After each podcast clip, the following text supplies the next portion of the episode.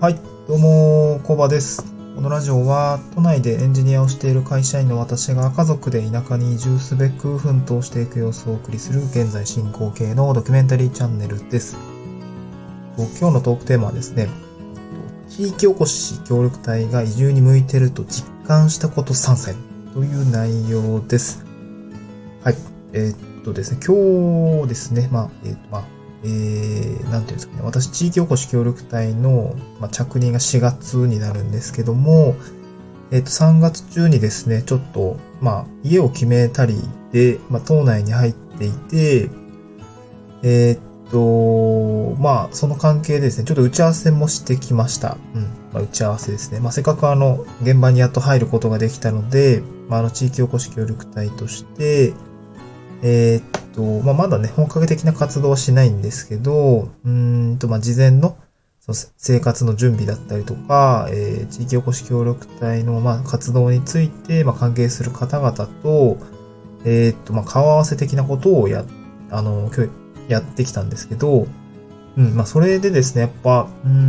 改めて地域おこし協力隊って移住に向いてるなーって実感したことがありましたので、今日3選という形でまとめてお話をしたいなと思います。で、3つあるんですけど、1つが人とのつながりが移住前から持てること。2つ目がベーシックインカムがあること。で、3つ目が、チャレンジできる環境があることの3つになります。で、1つ目の人とのつながりが移住前から持てるっていうのは、もう本当にこれ結構、一番大事かなと思ったんですけど、今日ですね、私、淡路島、島内入りまして、何やってきたかっていうと、朝ね、今日7時40分ぐらい集合だったんですよね。ちょっと朝早かったんですけど、今日はね、朝から、サンドイッチ買ってね、今日はね、ホテル泊だったんですけど、徒歩5分ぐらいの海で、都会の喧騒から離れてですね、せっかく海近い環境に来てるので、朝早くもう海の前でパン食べたろうみたいな、サンドイッチ食べたろうと思って、めっちゃ朝早く起きて、海で朝食食べました。これだけでもですね、もうクオリティオブライフ爆上がりみたいな状況で、自身もね、本当にさざ波の効果とかね、すごいなーって思いながら美味しい朝ごはんを食べてました。ちょっと肌寒かったんですけどね、もう全然、普段食べるご飯より全然うまいめちゃくちゃうまいご飯が食べれました。ちょ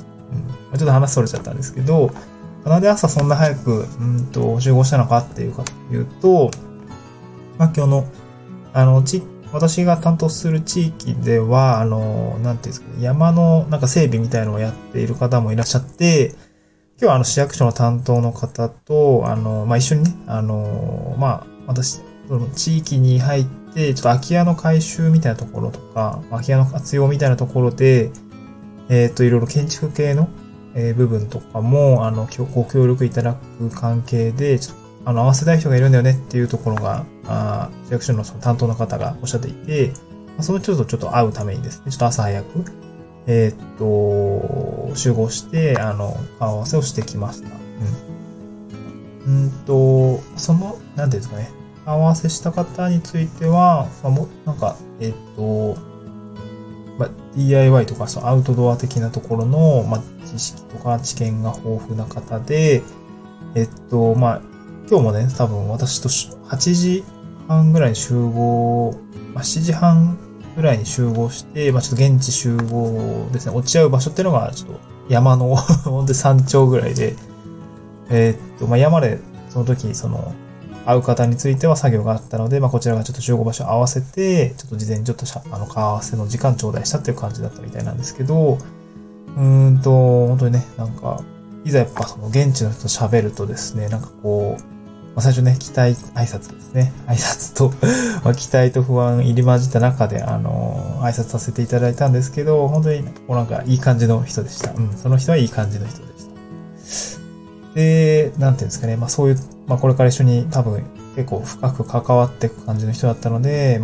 ぜひぜひよろしくお願いしますっていうような感じで、まず、DIY とか建築系の方とは、コミュニケーションが取れたっていう状況でした。で、その後は、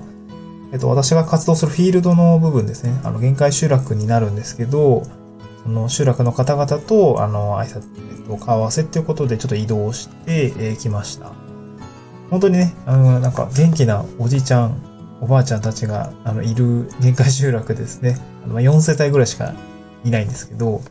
本当にね、綺麗な里山で、整備されている感じの里山です。まあ、そこのね、私のその地域おこし協力隊としてのミッションとしては、空き家の利活用っていうところだったんですけども、で、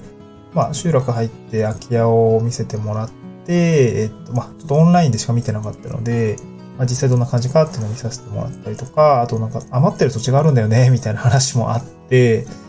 めちゃくちゃ広いですね。めちゃくちゃ広い土地が余ってて、まあ、これもなんか、いいように使ってっていう感じで言われました。どうすっかなーっていう感じではあったんですけど、まあ、なんかね、やってみたいことがいくつかあるので、まあ、それはそれで、徐々に考えていきたいなと思います。で、現地の方とですね、なんですかね、ご挨拶とか、させていただきました。まあ、市役所の方と帯同して、まあ、4月から着任する方です、みたいなところで、挨拶をして回ったっていう感じですかね。今日は、まあ、4世帯しか、集落の中にお家ないんですけど、まあ、2世帯ですかね、のご夫婦さんとか、とご挨拶をしてきました。なんか、ご挨拶したら、菜の花の、こう、お裾分けみたいなのを早速もらって、あ、これが田舎のお裾分け文化だと思って、なんか美味しそうな菜の花をいただいたので、まあ、東京帰ったらですね、なんかおひたしとかにしようかなっていう感じでもらいました。なんか気さくな方たちで、本当になんか、これから活動していくにあたって、すごくこう期待が膨らんだ時間でしたね。で、あとは、ちょっとまあ午前中そんな感じで、まあちょっと外に出ていて、まあ午後は市役所に戻ってですね、市役所のまあ各ご担当の方とかと、まあ名刺交換したりとか、まあご挨拶をして、まあこれから一緒に頑張っていきましょうっていう感じで、まあ一日が過ぎてったっていう感じですね。で、まあちょっと話長くなっちゃったんですけど、この人とのつながりが移住前から持てるっていう、この効果っていうのは、なんかすごい、なぁと思いました。もうこの時点でもう、何人だろう。もう10人ぐらいですね。本当に。関係ができて、なんていうんですかね。まあ、つながりが持てたっていうところが、なんかすごくですね、すごい、地域おこし協力隊ってもう早速すごいなって思ったところですね。まあ、市役所の方が、紹介をしてくれるっていうこと自体が、もうすごく有利なのかなと思いました。移住するにあたって。もう何者でもない私ですが、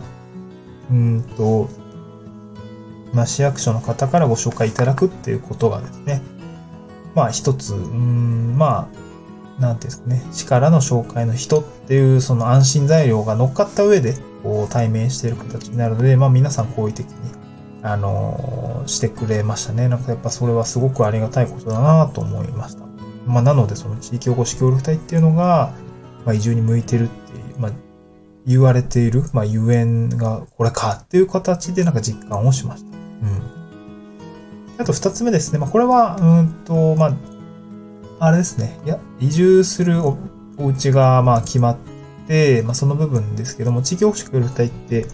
みたいな補助もしてくれるんですね。活動費の中から。で、まあ、今回もね、契約のちょっと手続きの準備をさせてもらったんですけど、まあ、収入ですね。ある程度いただけるのと、まあ、家賃も補助してもらえるっていう、そのベーシックインカムですよね。移住して直後の生活が、まあ、ある程度お金としては、こう、担保されているっていうのは、やっぱりその、何にもない移住、の方の場合と比べるとなんか安心感が全然違うなと思いました。ましては私は家族で移住をするので、まあ、子供も妻もいますし、ある程度生活費っていうのは工面していかないといけないところだったので、やっぱりその改めてこのお金をいただける、まあ最長3年間ですけども、いただけるっていうのはすごく、まあ、家族で移住するにあたってはまあかなり安心なところになりました。ちょっと契約の手続きとか今日してたんですけど、改めてそういうふうに思いましたというような感じですね。で、3つ目は、これね、チャレンジができる環境があるっていう形で、これ地域おこし協力隊と言ってもミッションによったりとか自治体の担当者との関係性だったりにもよると思うんですけど、今日担当者の方と話した感じだと結構もう好きにしていいよみたいな、いろいろ考えて自由にやってくださいっていう感じというふうに受け取りました。期待もしていますというようなところをお声掛けを言っていただいて、もともと、その地域にとって貢献できる活動は、どんどんやってくださいっていう感じだったので、自由度がすごいあるなっていう感じですね。で、チャレンジできる環境があるっていうのは、やっぱり相当、もうやる気のある方にとってはすごい嬉しい状況ですね。今回私のミッションとしても、地域を良くするっていうようなところで、広く取るとざっくりなんですけど、その中には少し空き家を回収するとかいう、明確なミッションだったりとか、集落に残ってる、事業の、支援とかっていうところですね。私の得意な分野で何か貢献してくださいっていうような形の契約になっているので、それをうまくやっていきたいなと思ってますけれども、会社員時代ってなかなかチャレンジできるって言っても、会社でやることの、これ会社にもよると思うんですけど、私がいたような、ちょっと中大規模的なところとの、その研究開発の部門の箇所ではない、本当に実動の、システム運用、系とか、システム開発部隊、結構大きいシステムの開発部隊だとなかなかね、チャレンジする余白とかっていうのはないんですよね。あんまりないですね。ましてや、自由度がほとんどない